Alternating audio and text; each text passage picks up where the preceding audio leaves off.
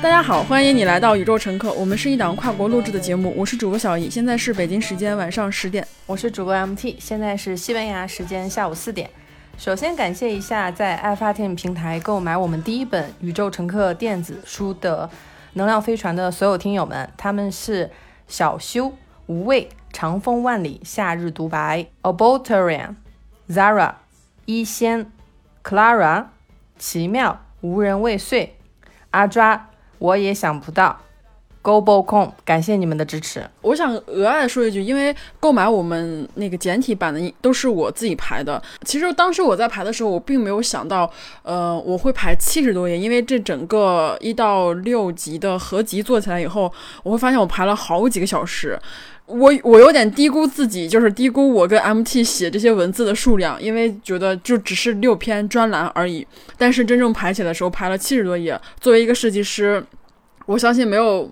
全球应该没有第二个作者可以把自 可以坐在电脑旁边去把自己的文字排出来，然后做成一个合集，然后分享给大家。其实这个这个经历，其实说起来挺奇妙的，真的非常非常奇妙。而且用我这么多年的设计经验，然后不管是字体的大小呀，还是纸张的颜色，以及它整个的每个字之间的距离、字行、字间距、行距什么之间这东西，都是我这么多年的工作经验。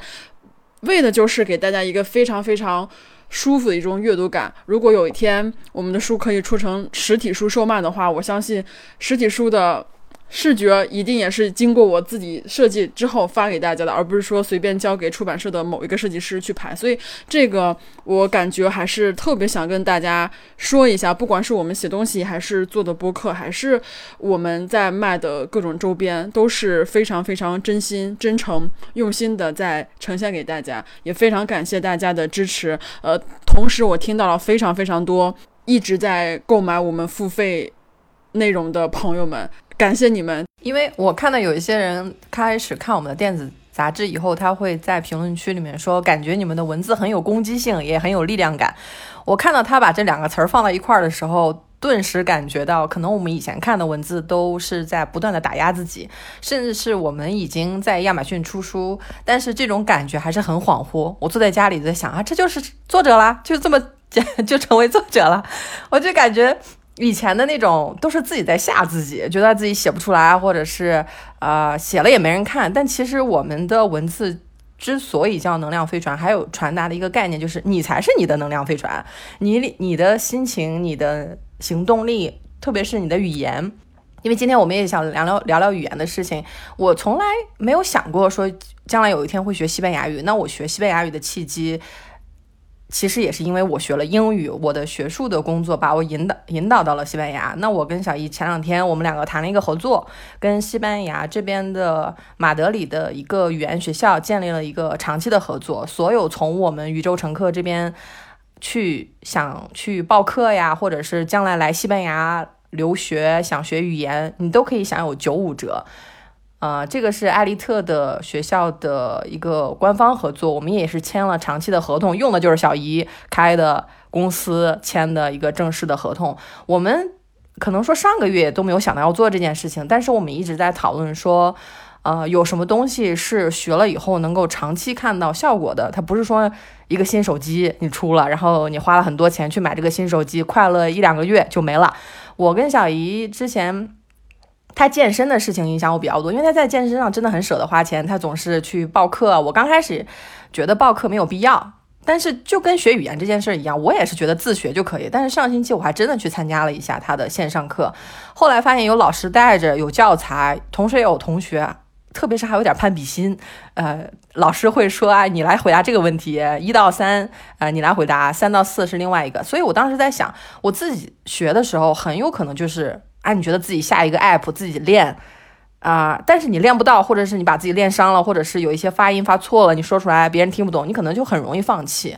但是我还是认为花钱的东西是比较值得的。有的时候我们去接受信息的时候，会发现免费的信息免往往是最贵的，它不保证一定会给你传达正确的信息。像语言和健身、身体和头脑这件事情，我还是比较推荐去花钱去学。嗯，其实我还一直挺想说说健身这件事情，是因为我作为一个作为一个长期的 健身的人，嗯，我是从一五年年底的时候就第一次，也是我也是我正式找老师上课的。那那个时候，一个特别日常的一个周末，然后那个周末好像刚好是我生日，但不是我生日的具体那一天，只是说就是马上就要我生日了，或者是我生日已经过了，我忘记了。然后那天我就就在家里，我说我必须要改变自己，我说我不能再这样下去，因为嗯，就是肥胖已经让我感受到非常非常的不舒适，不舒适。这个不舒适来自于说我每次跟。我妈打电话的时候，就是刚刚打电话，我妈就会告诉我说：“你你你是不是在上楼梯呀？还是说你是不是在你刚刚干嘛去了？你怎么这么喘？”我说：“我没有啊，我说我就是就是坐在这给你打电话。”我妈说：“我怎么感觉你好像刚运动完，或是刚跑完？”其实我之前就会觉得说：“哎呦，我妈怎么还在嫌我胖？”但是我后来我就会想，我的确是就是体重已经达到了一个非常非常不健康的状态。那个时候，我想不行，我要改变自己，我必须要去改变。而且我已经那时候二十多岁，我告诉，其实我已经可能吆喝了大概二十多年的减肥。那个减肥就是说，我不需要多么瘦，我不需要瘦到一百斤以下。包括我到现在，我的体重也是维持在一百二十斤左右。就是我没有办法达达到人生一百斤以下，我在一个一百二十斤的一个状态就是非常好。但是我在二零一五年的时候，我的体重好像达达达到一百六十斤。我记得应该是一百六十斤，就是已经到了一个非常非常不健康的状态。但是我是一个从小就就学画画，就一直就是跟着老师学画画的一个人。嗯，包括如果我再去做运动的话，尤其是做一些力量的话，可能我自己做我根本就不知道，因为我之前有去过健身房，我会发现那些男生在那里嗯啊嗯啊的在那儿运动，我会让我觉得很不舒适。所以那时候就在手机上，然后找了一个健身房，然后而且是找的。特别好的一个健身房，然后花了很多钱去进行这个训练。当然，我当我记得当时训练效果是很好的，是因为我遇到了一个很好的老师。当时的老师就是阿迪达斯全中国的培训的总监，所以我我特别特别幸运，因为他当时也是在一个。比较年轻的一个状态，我们俩都比较年轻，所以他当时的费用也是稍微偏低一点的。就是我在一个非常非常好的时机遇到了一个非常好的老师，他以他很专业的这种状态去告诉我怎么健康的饮食，而且他在那个时候，在你想在二零一五年的时候就告诉过我说，我们亚洲人不要。就是不要想着练出欧美像那种什么维多利亚模特那样。他说我你们的体质包括审美都是不一样的。他当他当时给我树立非常多非常多健康正确的那些观念，到现在我依旧觉得是非常正确的。他跟那些普通健身房里面的老师其实是不是很一样的。然后自此以后我就会。在我能够承受的范围之内，一直在跟他上课，然后我的身体也恢复了一个比较正常的状态，也恢复了一个我觉得很很开心的一个状态，就是我现在说的一百二十斤。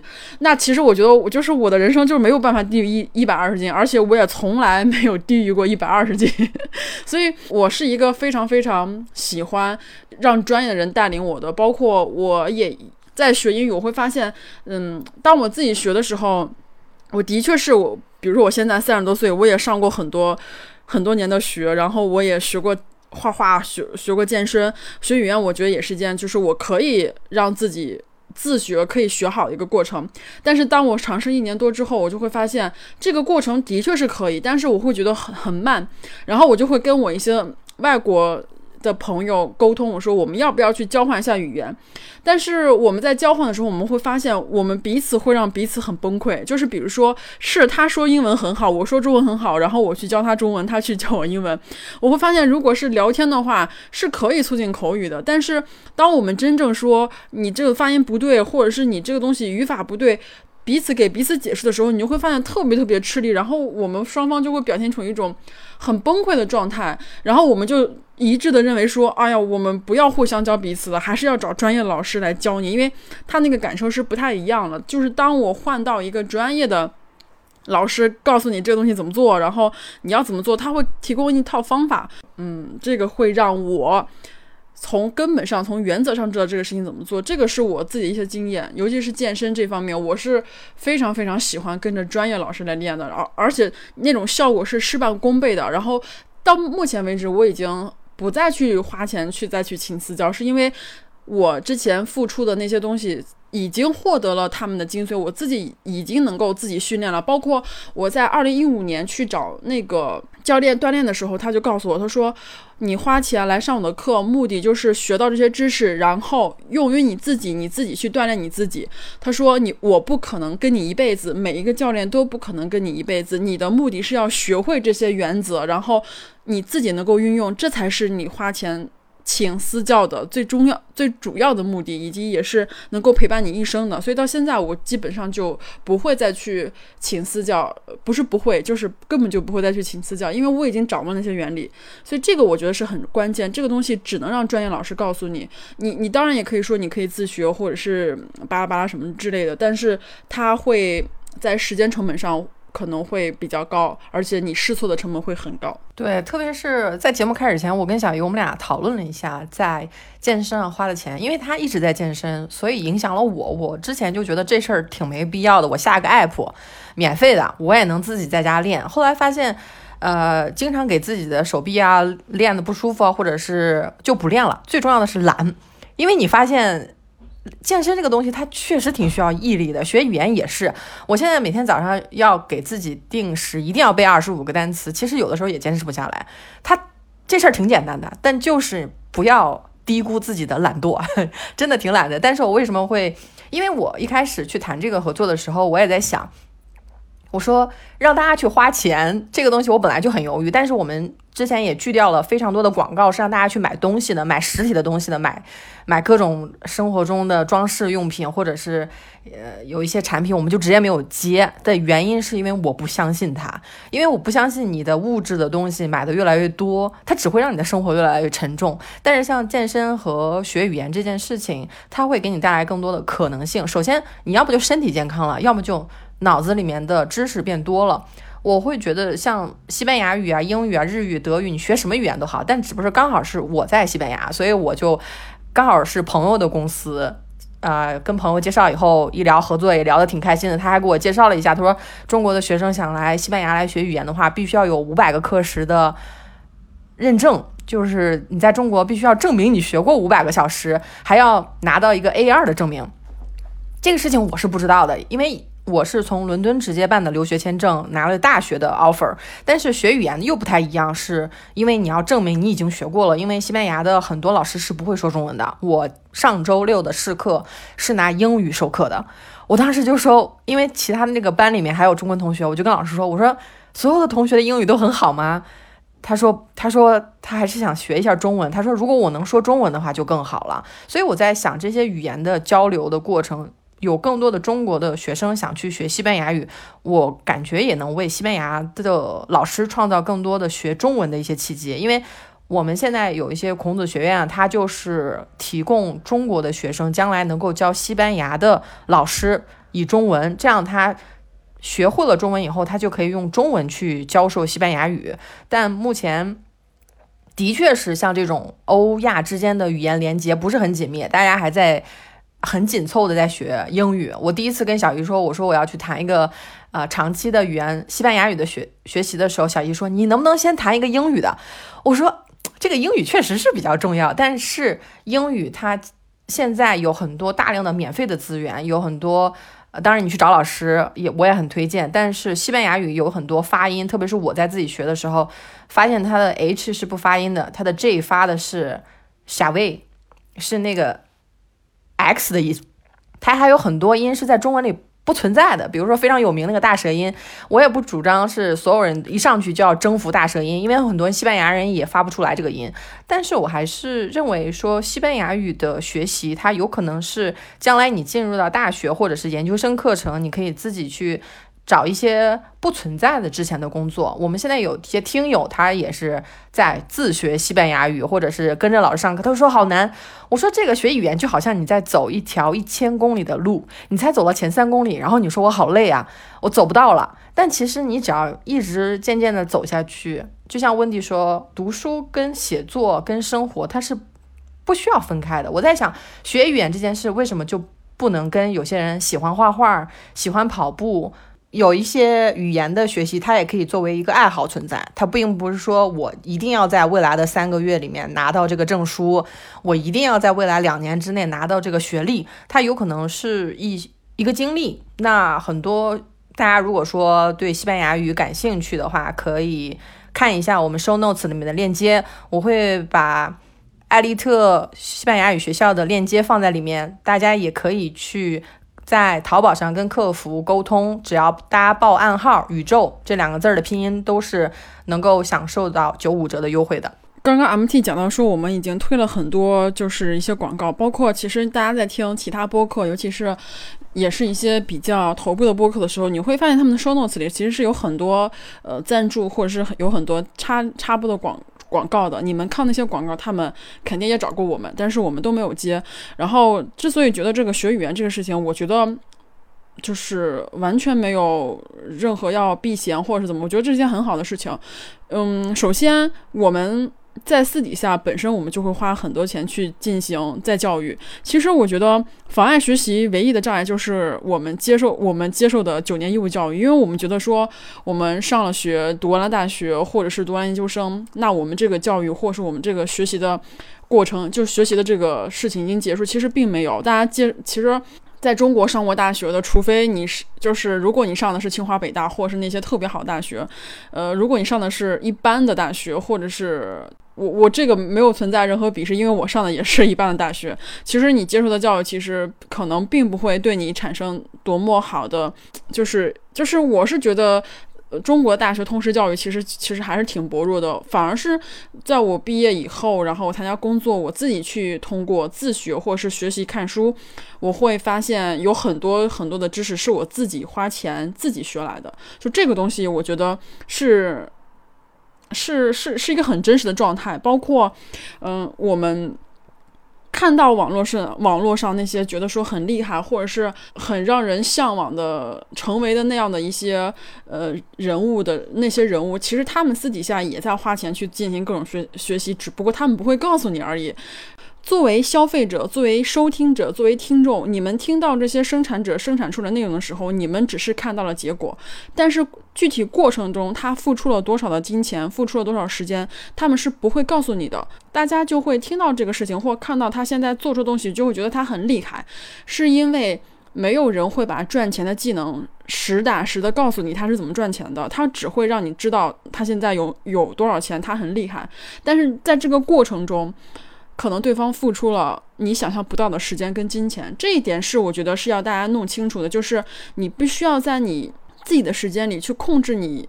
学习的一些深入的一些渠道，包括你想要成为一个什么样的人，包括学语言也是，不是说要求每个人都要去学西班牙语，或是每个人都要学学英语、考雅思、考托福，而是说你首先要弄清楚你喜欢什么，或者是你想要成为什么，就是你要先把你的目标搞清楚。那在你定了这个目标的时候，你接下来就会想，我达到这个目标，我应该采取什么样的方法？那这个方法是有很多种，看书也好，或者是呃讨论也好看视频也好，参加论坛。也好，或者是你去花钱请老师教你也好，就是有很多方法，但是最重要是你，你得首先有一个目标，然后这个是很重要的。所以，我我在想，就是学语言也好，只是我们给大家提供一个这样的方式，而且这个方式是我们自己去找来的。就如果说我们接下来会有更好的，我们自己学过，我们或我们就自己尝试过有更好的一些学英语的一些渠道，我们也可以推荐给大家，然后让大家以少花一点点的钱的。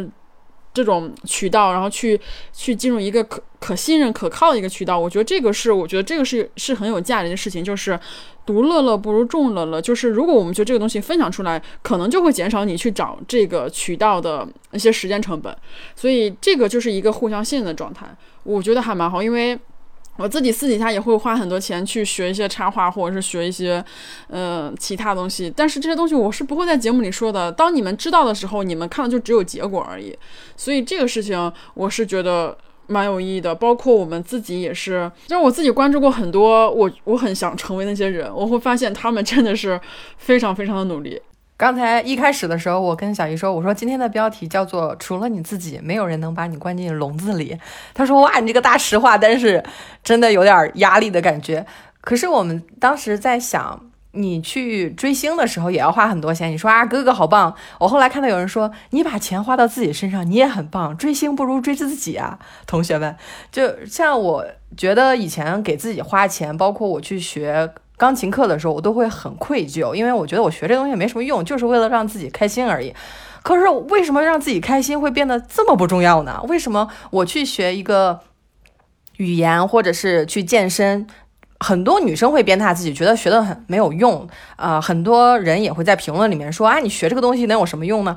让你开心难道不是很有用的一件事情吗？而且你比如说你喜欢什么样的人，喜欢什么样的事物，那如果这个人将来是属学西班牙语或说西班牙语的，你不去学这门语言，你就永远没有机会跟他去见面。大家可能听了我的英文播客，可能有一些人听了我的英文播客 Global Citizen 全球公民，我甚至没有办法去把它翻译出来，因为。Citizen 这个词儿，它明明是市民的意思，城市的市民，但它一翻译成中文就变成公民。你发现女性的身份就消失了。那特别是在雅典语里面啊，member 啊，成员这些，它在词义本身里面就代指男性。那我们之前也分析过关于学士学位、硕士学位、博士学位这些，它的士都是男人士大夫的士。那 bachelor 学士学位就更。直白了，就是单身汉的学位。我们在面对这些教育系统的时候，你会发现，我们的语言有限。如果说你去用一些有限的语言去限制了你的思考，你去学其他的语言，其实是一个很好反观自己的思维模式的一次机会。我们之前因为。都在互联网公司工作过。我们的互联网公司主要的任务就是要把你粘在网上，用一些很吓人的信息，比如说哪哪哪的女的出什么问题了，对吧？上海的女的怎么在家？就这些东西能让你害怕。但是我在想，我们在播客里。能够提供你什么东西可以让你不害怕？那就是你要把自己变成自己的能量飞船，你要把自己打造成一个很坚固的体系，你要用能有用第二种、第三种语言去吸收信息的渠道的时候，你才不会被一种语言的信息吓到。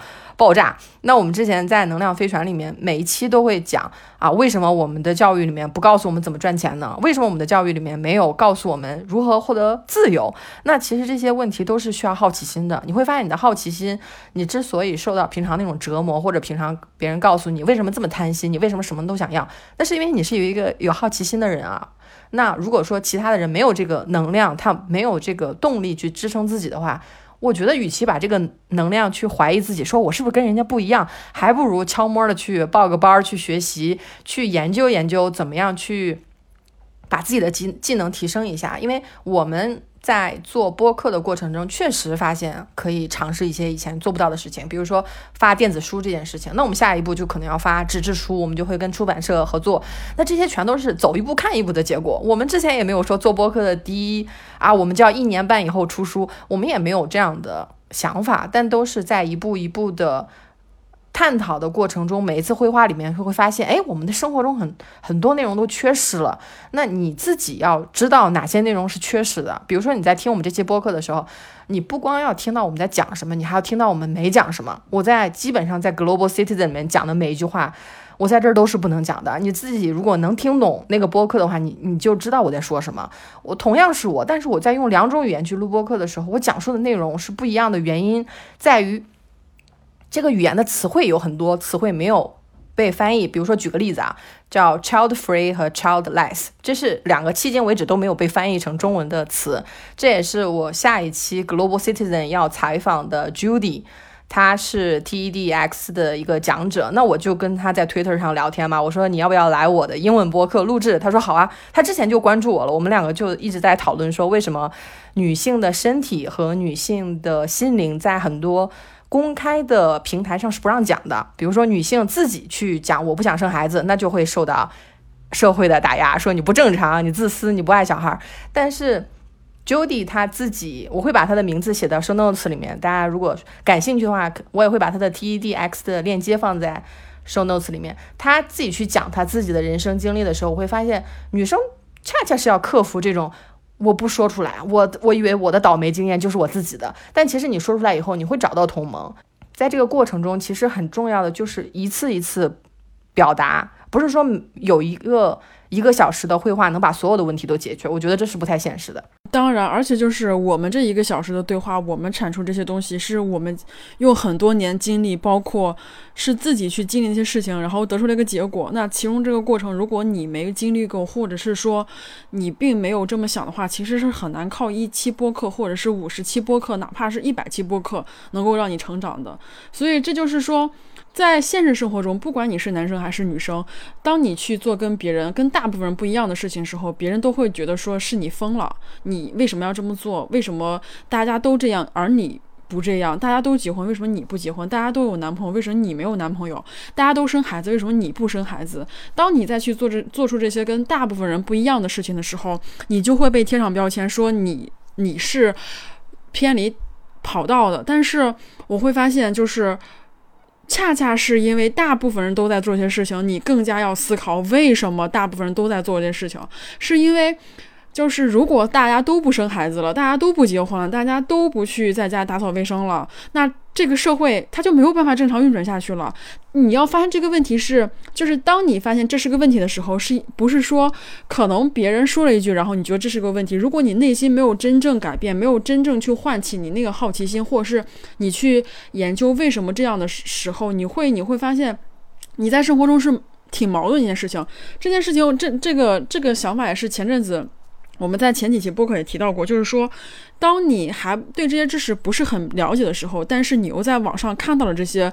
相对于比较先进的这些理论的时候，你的内心是很崩溃的，是因为你既相信这些新了解信息，然后又会对你现在所了解信息产生一个碰撞，就是这两个碰撞是很大的。你必须要花时间去自己教育自己，然后你读书也好，泡图书馆也好，或者是你去网上花费很多个小时去读一些文章呀、教程啊，或者是像那个百科全书等等等等，就是你必须要去花时间去做这些。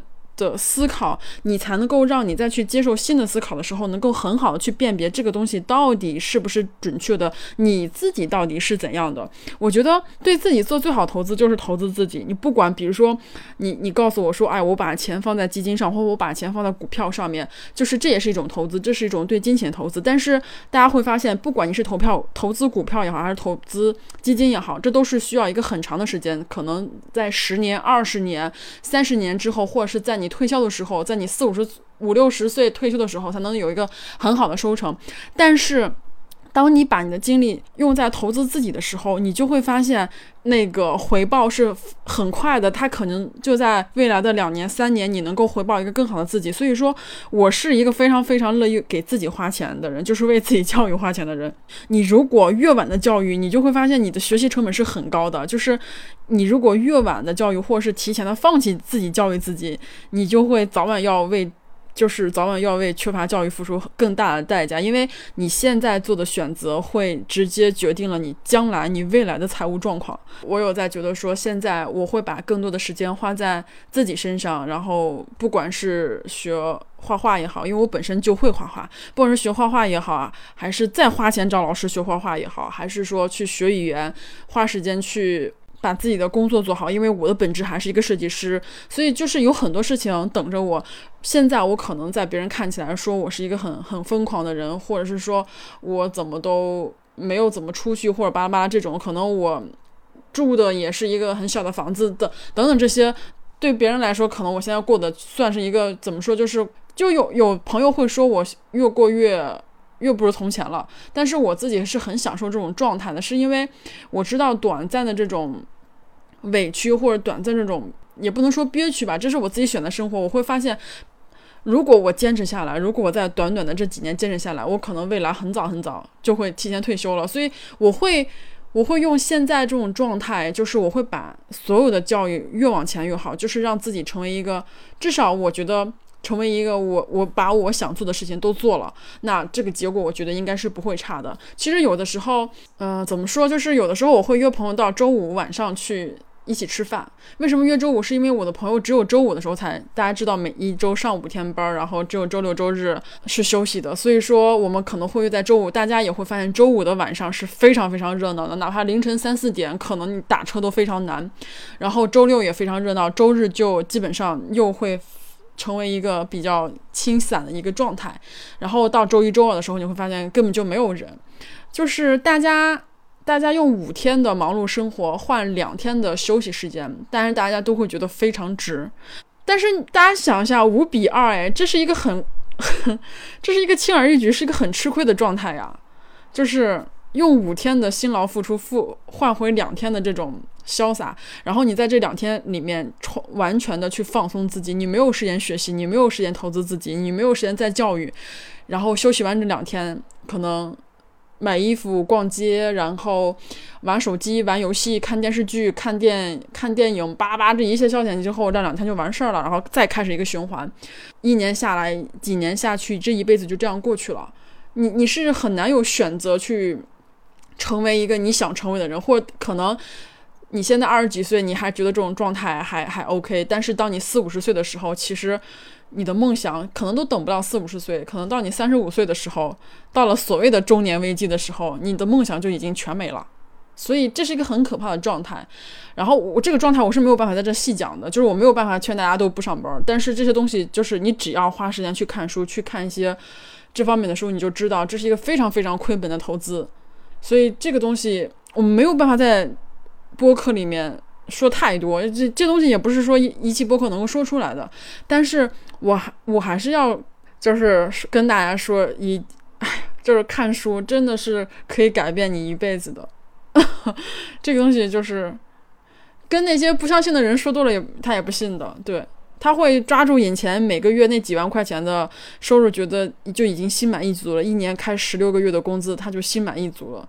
你如果眼光，你的如果你的眼光或者是你的价值就在这一年几十万、四五十万或者是一百来万的这种状态上，你可能人生最大值也就这些钱了。提到钱这个，其实我在。英文播客里面提到这个事儿，因为很多人都对做播客这个事儿他会有疑问。他说：“你做这个东西怎么能赚钱呢？” 我们现在不就在赚钱吗？我们的电子书卖的也很好呀。而且今天这一期给大家示范一下如何利用自己的认可的一些东西。因为我之前第一份工作是在快消品工作，我经常开玩笑我说我卖的是快乐肥宅水。呃，这个我真的是在那家红色的全。全球五百强真的，但是我会觉得我卖快乐肥宅水的时候，我快乐肥宅水当时我去做这份工作的时候也挺开心的，因为是外企招的管理培训生。但是我去做这份工作的时候，就就会发现啊，我我们去出去聚餐的时候就不能喝竞品的饮料嘛，我们只能喝自己家的饮料。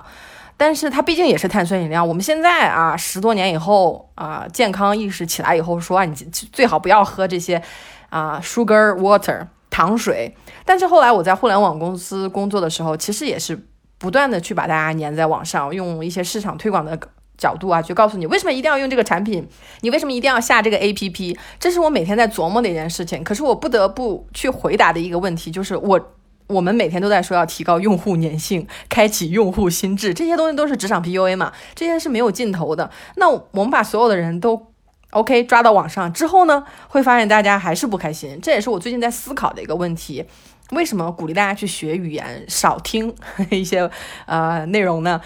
是因为你会发现，是一个生活是没有办法用网络这些媒介所承载的。你所看到的只是我们释放出来的很小的一点点信息，但是语言这个东西和书籍都是能够打开你未来的可能性的。比如说我。很早很早以前看过一本书，叫《西班牙旅行笔记》。那个时候，我觉得将来能去西班牙留学是一件不可想象的事情。我还在互联网公司工作，每天在做啊策划，还去上海拍过广告。啊，为什么超人中国的超人中国的神仙是横着飞的？为什么外国的超人是竖着是横横竖着飞的？像这种，就是要做各种好玩的东西，把家。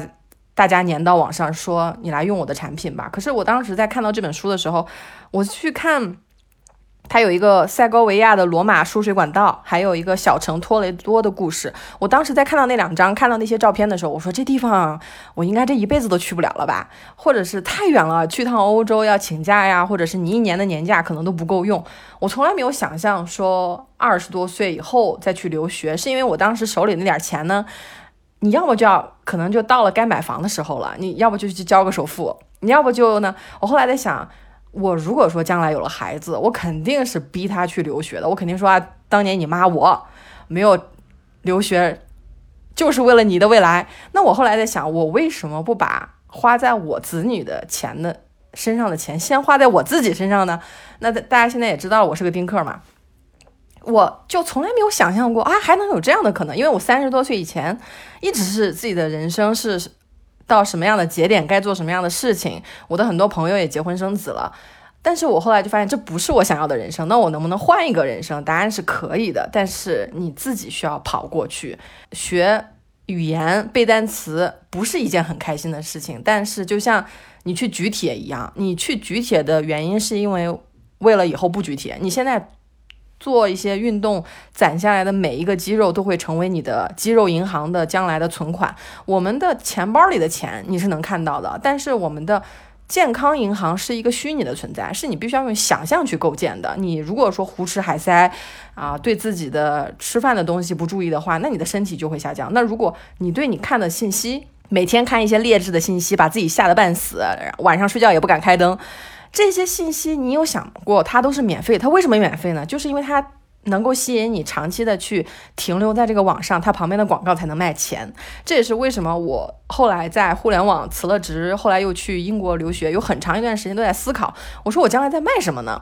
我说我既卖过快乐肥宅水，又卖过 sugar information。这个 sugar information 在中文里没有对应了，但是我也不想把它叫做垃圾信息，因为它不是垃圾，它它就是。你学了很多，但是又没有什么用的信息，它就是让你感觉我好像在学习，我好像听一个播客我就前进了，我就有勇气了，这是一种幻觉，不可能的。我们录播课学到的那个人，那只能是我们俩，那我们俩的语言表达能力前进了，我们俩的呃表述能力啊，包括一些思考的速度在提升。那嗯，跟听众没有关系，对。对，直接说这话是是有点残酷，这也是为什么我们专门把能量飞船分开，因为我们在能量飞船会更尖锐一点，我们会觉得是一个小型的飞船，就咱们几个，所以会说的比较开放。但在宇宙乘客里面，我们也在想，大家来听一期播客，不管你是在路上，还是在做家务，还是甚至是在折纸的时候，有些人说他折着折着，他就开始放下手里的活儿，开始思考。我其实特别明白他。的感触，这就是听到了自己生活中有可能会发生改变的事情，你没有办法去对自己生活中不快乐的事情忽略。就如果有一个人伤害你一次，比如说一个特别讨厌的同事啊，或者一个特别讨厌的朋友啊，他跟你说了这个特别讨厌的话，那是他的错。但是如果你停留在那个环境里，你一遍一遍的允许别人去二次伤伤害你的话，这其实是你的错嘛？你明明是自己有行动力的，有主动。主观能动性的可以改变你的环境，结果你不变，你就要在那个国企里面去跟很多人去厌女的东西斗争。长颈鹿后来给我们发来消息说他辞职了，这个他也攒了一些钱，但是我友情提醒啊，长颈鹿手里是有房的，这个就是辞裸辞这件事情很有风险，请大家不要随意模仿。但进一步让我们看到了说，女性你把自己的金钱时间花在自己身上，不要一快乐就觉得。痛苦，不要一自己给自己。我们，我跟小姨工作的前几年，都是不断的给家里买东西，给女人买化妆品，给男人买电子产品。我们自己去提升一下自己的健身的水平啊，或者是花钱去留学的时候，都觉得，哎呀，这个钱花的是不是不值？我心想，我如果有个孩子，我给他花再多钱都是值的。那我在成为别人的家长之前，我应该先成为我自己的家长。我再接着刚刚刚那个话题说，就是大家听到这些节目，或者是听到不管是能量飞船也好，还是宇宙乘客也好，其实我们在做的时候，就是我们的最最大的初衷，就是想改变大家一些思考方式，或者是一些去选择内容，甚至是去影响你在日常生活中的一些选择。这些选择可能是，比如说。是选择去健身也好，还是说去选择赖在家里玩游戏？你是选择去图书馆看书，还是说还是选择赖在家里玩游戏？你是选择出去交朋友，还是选择赖在家里玩游戏？这些东西你都是有选择的。但是我们想，就是怎么说，就像那种，还是说被动的去。去告诉大家，你有更好的选择。可能有的时候会提醒到一些人，可能有的人听了以后也就听了，觉得当时听了有比较有力量，但是可能实际操作起来，他还是更加倾向于在家玩游戏。那这是我们最最大的初衷，就是希望能够改变一些大家，是因为我们从这些改变里面，我们自己也获益了。那最那其实最其次呢，就最重要的一些想法呢，就是说我们做做这档播客的时候，其实我们更多的是。为了我们自己，我们自己是就是为了我们自己可以更好的去接、更快、更好、更全面去接受更多、更好的一些知识跟内容，包括我们通过播客，我们可能会认识的更多有趣的一些朋友，或者是更多志同道合的朋友。我们把我们的经历、我们的嗯，我们的生活、我们的学习总结出来，告诉大家，我们是作为一个生产者的一个状、一个一个角色。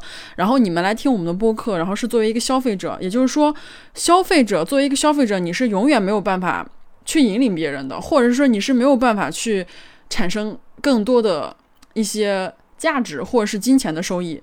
就是比如说，大家看到现在很多人。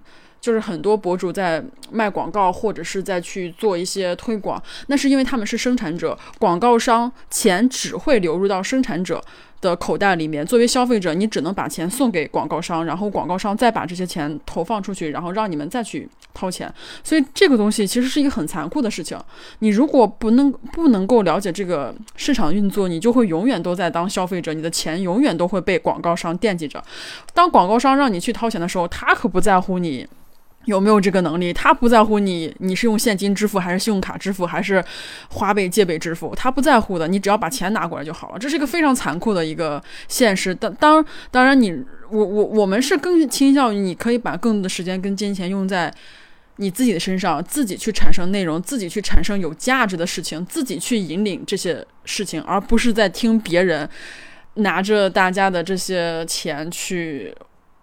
吃香喝辣的，但是你们还挺开心的，说哇，我好开心呀！你怎又更新了？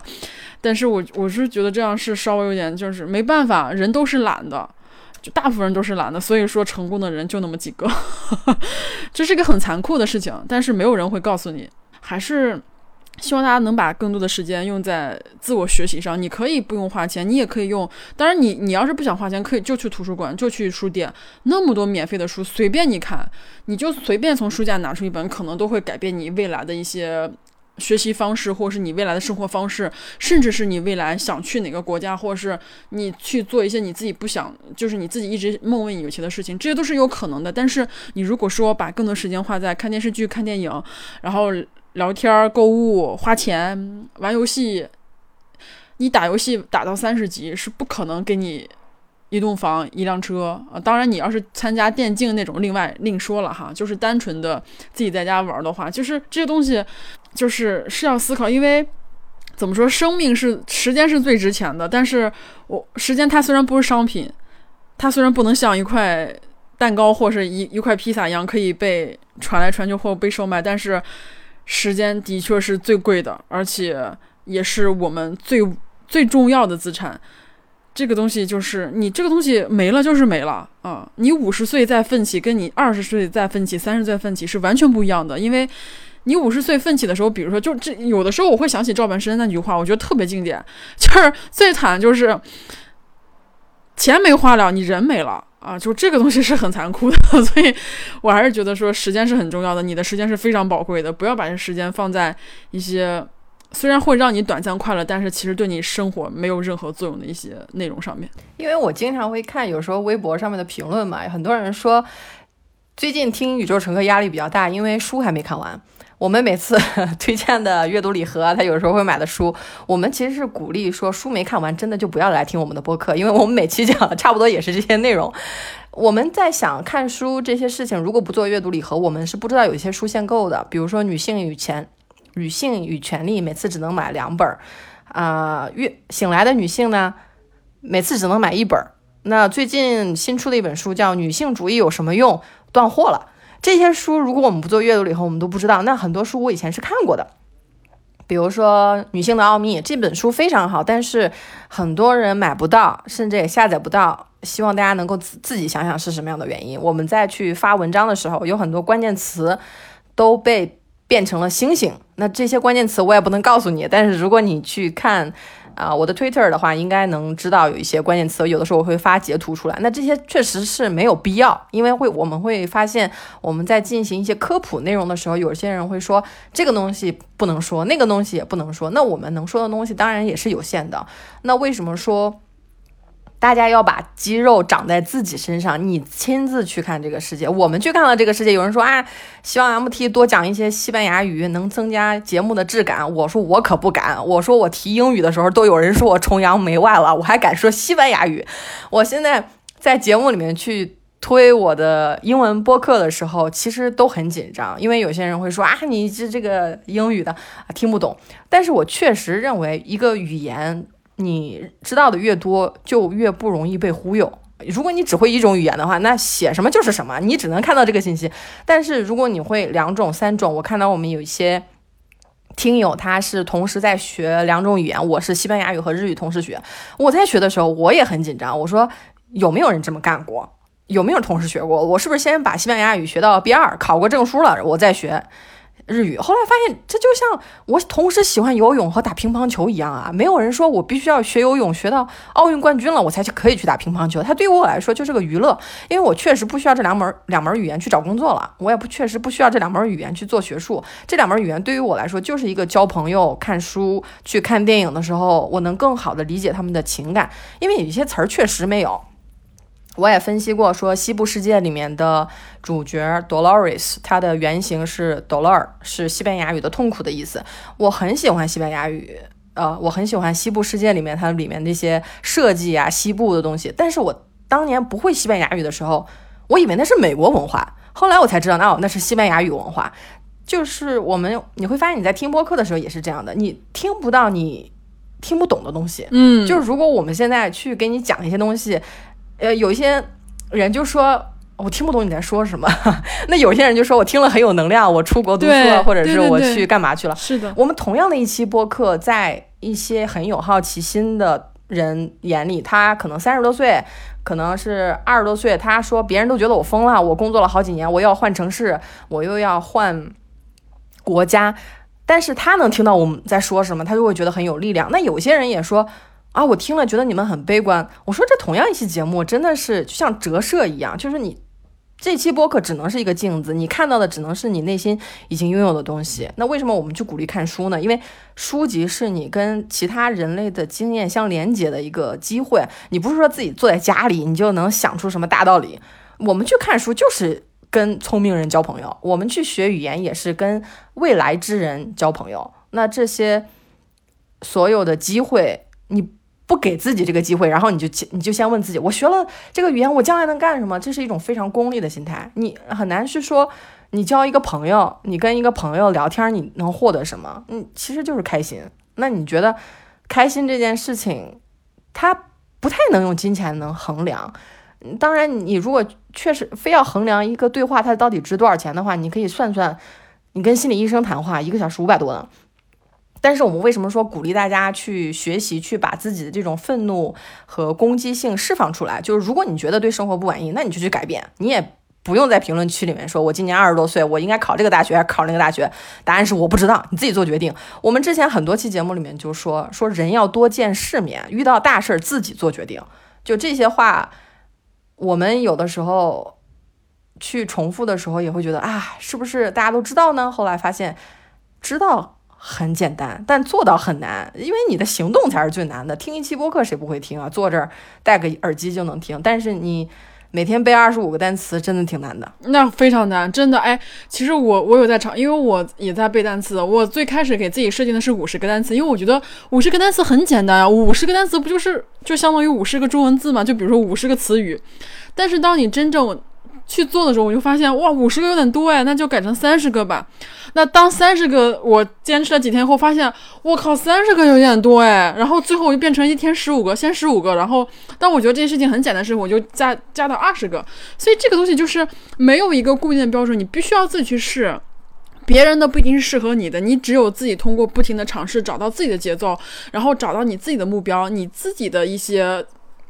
想法之后，你才能更快的去实现这个东西。别人跟你讲，只是给你引条路，而且，就像如果说你在人生中你想去做一些你自己想做的事情，别人告诉我，你你做这东西有什么用啊？这完全就是浪费时间。我觉得，如果你身边有这样的朋友，你也可以完全让这个朋友离你远一点了。因为我觉得朋友也是很重要的。就是你如果你的身边都是一些不认同你的理想或是你的一些信念的朋友，我觉得简直就是一场灾难。所以，他也可能是你。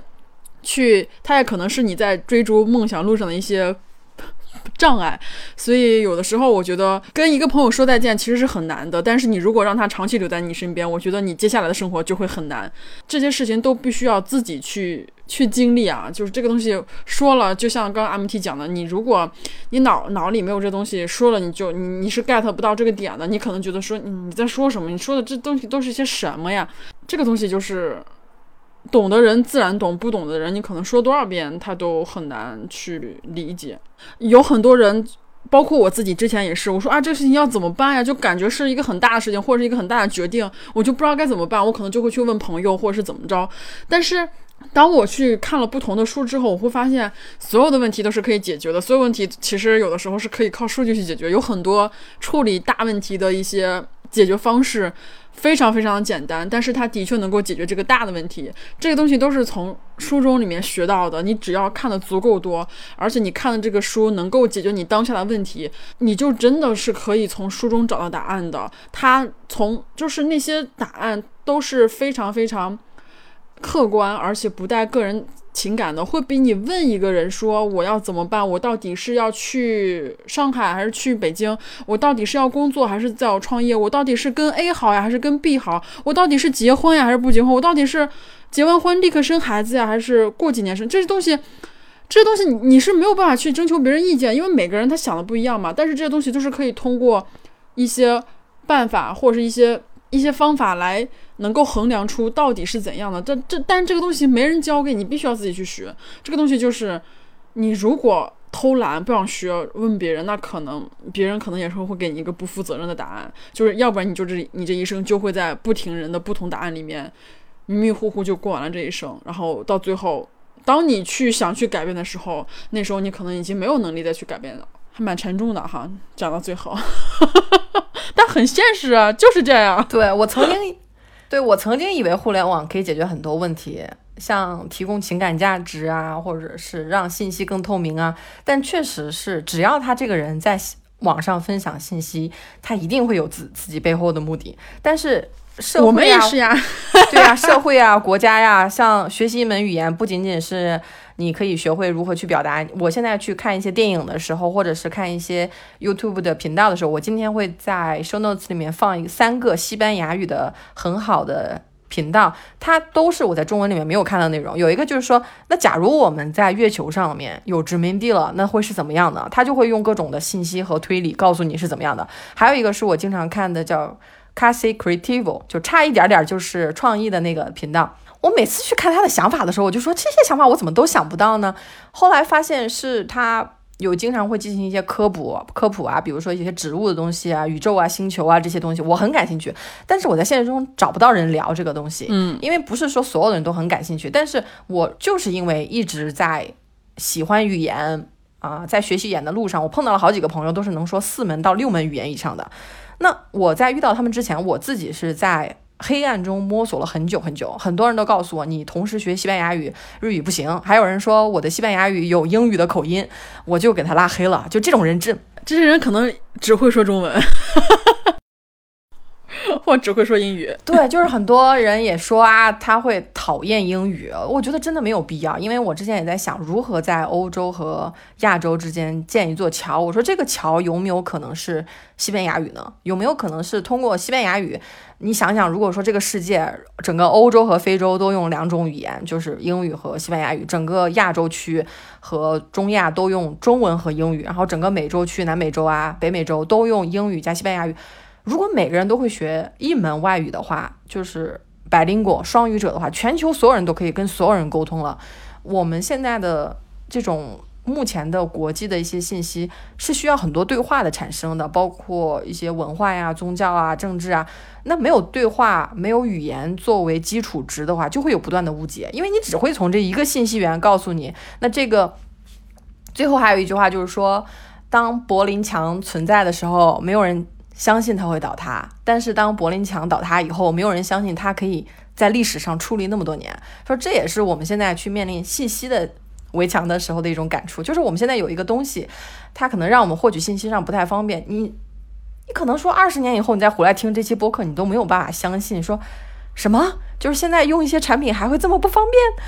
我会觉得还是要抱有希望。我曾经问很多人，他们都表示很悲观，但是我在想。你除了悲观，你总得干点什么吧？我们现在就是说，我们没有办法去给你一座桥，就算我想给你一座桥，也是河的两岸同时开始建，在中间才能交汇。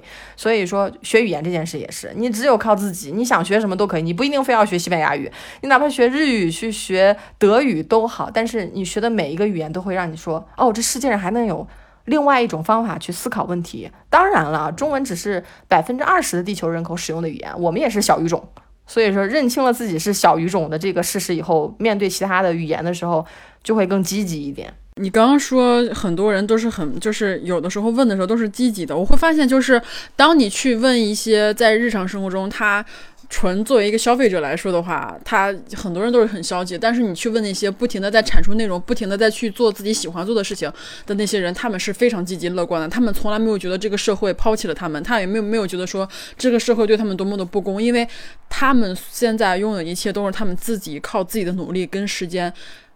奋斗出来的，或者是生产出来，他们在不停的去生产他们自己喜欢的内容，而不是说作为一个消费者一味的去消费别人吞吐出来的内容。所以这个东西是完全不一样的。还是建议大家去做自己喜欢的事情，成为一个生产者。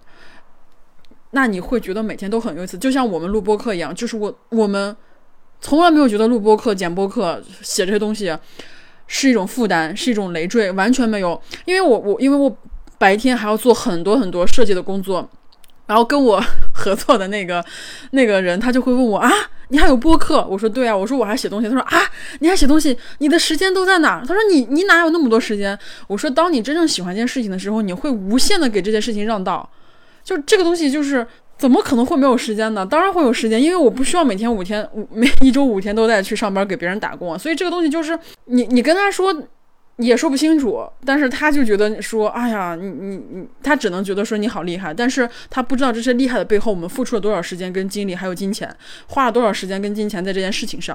但是这个事情只有我们自己知道，所以说非常感谢大家支持，然后也非常感谢大家收听，然后也希望大家能够把更多的时间交还给自己。嗯，好，那今天就先录到这里。对我最后要补充一个关于西班牙。西班牙语 daily 考试的一个小信息，熟的人都很熟，但是不熟的人，daily 考试是由西班牙的教育部颁布的关于西班牙语能力和熟练程度的官方认证考试，全球通用，而且终身有效。因为我考过雅思，我知道它两年有效期，非常的膈应人，非常的讨厌。因为雅思考试不便宜呢，有两千多块钱一次，但是西班牙语考试是终身有效的。我因为之前学西班牙语的时候，关注了一些免费的账号，他经常会推出说有一些。啊，互联网公司啊，在招一些欧洲的运营，他的公司是两万到四万起，但要求是你的西班牙语要求是 B 二水平。所以这些信息、背景信息，如果你不会的话，你当然不会去搜啊，会西班牙语的人能找到什么样的工作。但是你只要去开始学，你就会发现信息全都涌过来了。所以说，别问我怎么学，学就对了。好，那今天就先录到这里，感谢大家的收听，好，下期节目再见。